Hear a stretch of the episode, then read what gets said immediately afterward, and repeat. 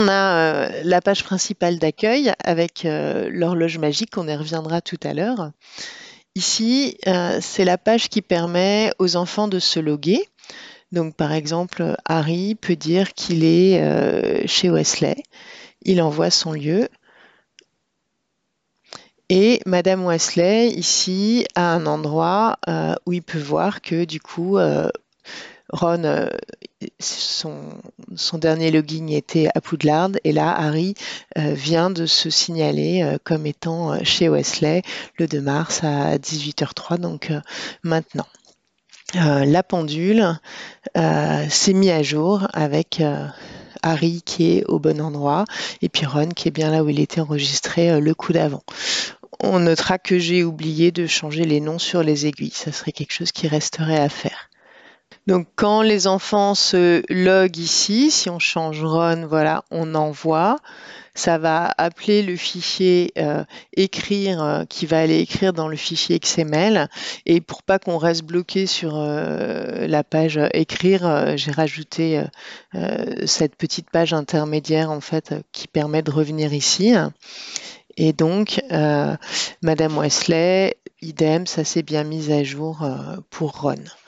Euh, au niveau de l'horloge, j'ai juste mis un fond euh, sur lequel euh, j'ai créé euh, trois aiguilles, une pour Harry, une pour Ron, et deux sont au même endroit, on va regarder après. ce sont des fichiers PNG transparents, donc je les ai superposés, et en fonction de où sont les enfants, j'ai juste un if faire ça et if else faire ça, et donc je fais tourner en fait ces images d'aiguilles avec un angle en fonction du lieu où ils sont.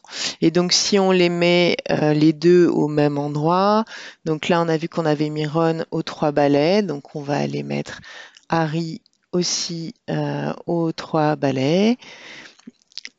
On envoie. Et là, voilà, les deux sont bien euh, avec une aiguille double aux trois balais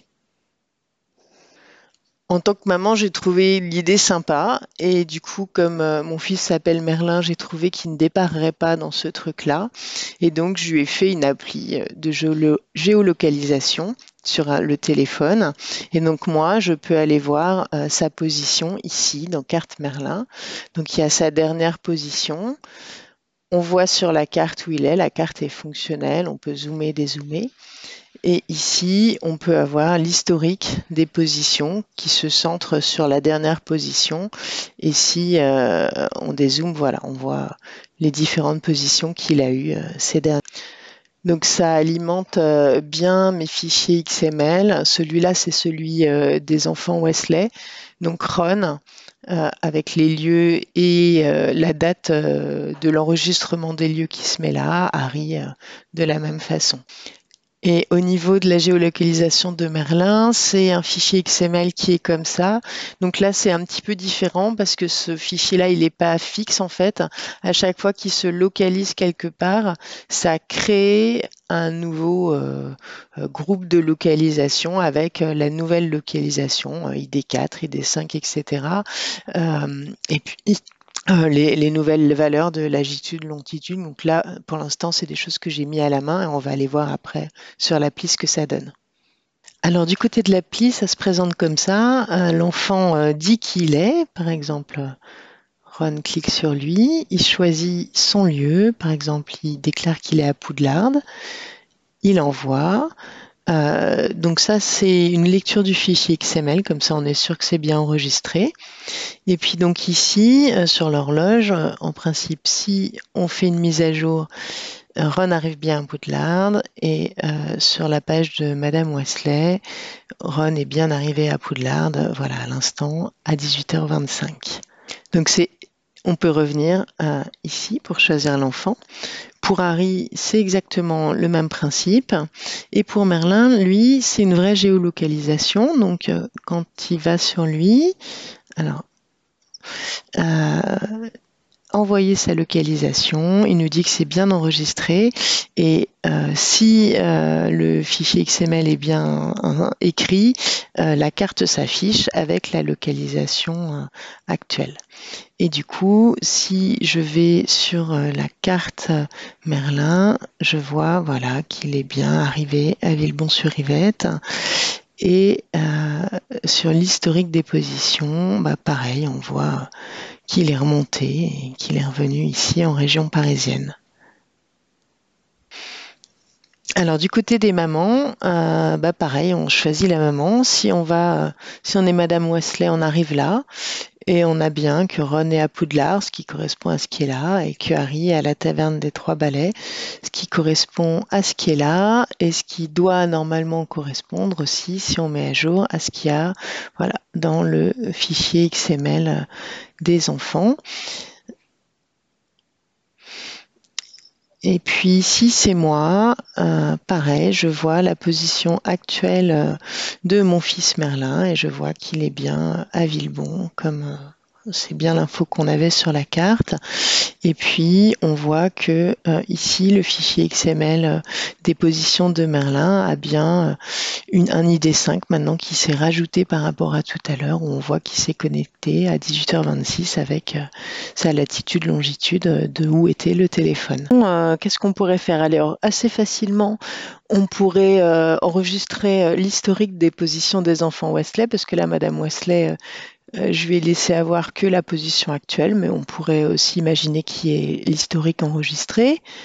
Euh, on pourrait imaginer euh, sur l'appli des mamans un bouton qui envoie une notification aux enfants pour leur dire de rentrer dîner, par exemple. Voilà, que ça marche aussi dans l'autre sens, entre applications.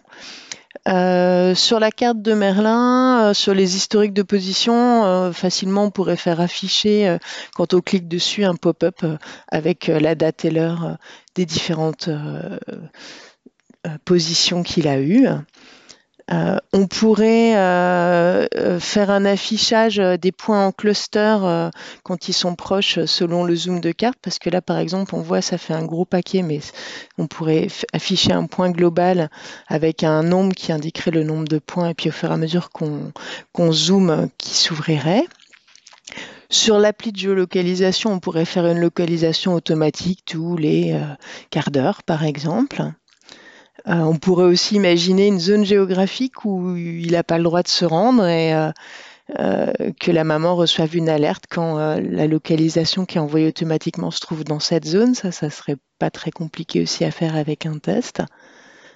on pourrait imaginer un lien avec le réel, ça, ça serait rigolo, par exemple, de le coupler avec un petit Arduino, un truc comme ça, qui fait que quand il est localisé en dehors de sa maison, ça éteigne la lumière dans sa chambre si c'est ouvert, par exemple. Et puis, euh, on pourrait protéger un minima le code, euh, par exemple en limitant euh, le nombre de lignes du fichier XML, le nombre d'idées, pour pas qu'il y ait des créations par dizaines de milliers qui, bloquent tout, ou alors pour empêcher de, de passer du code à la place d'une variable ici. Voilà, ce serait quelque chose qu'on pourrait assez faire assez simplement.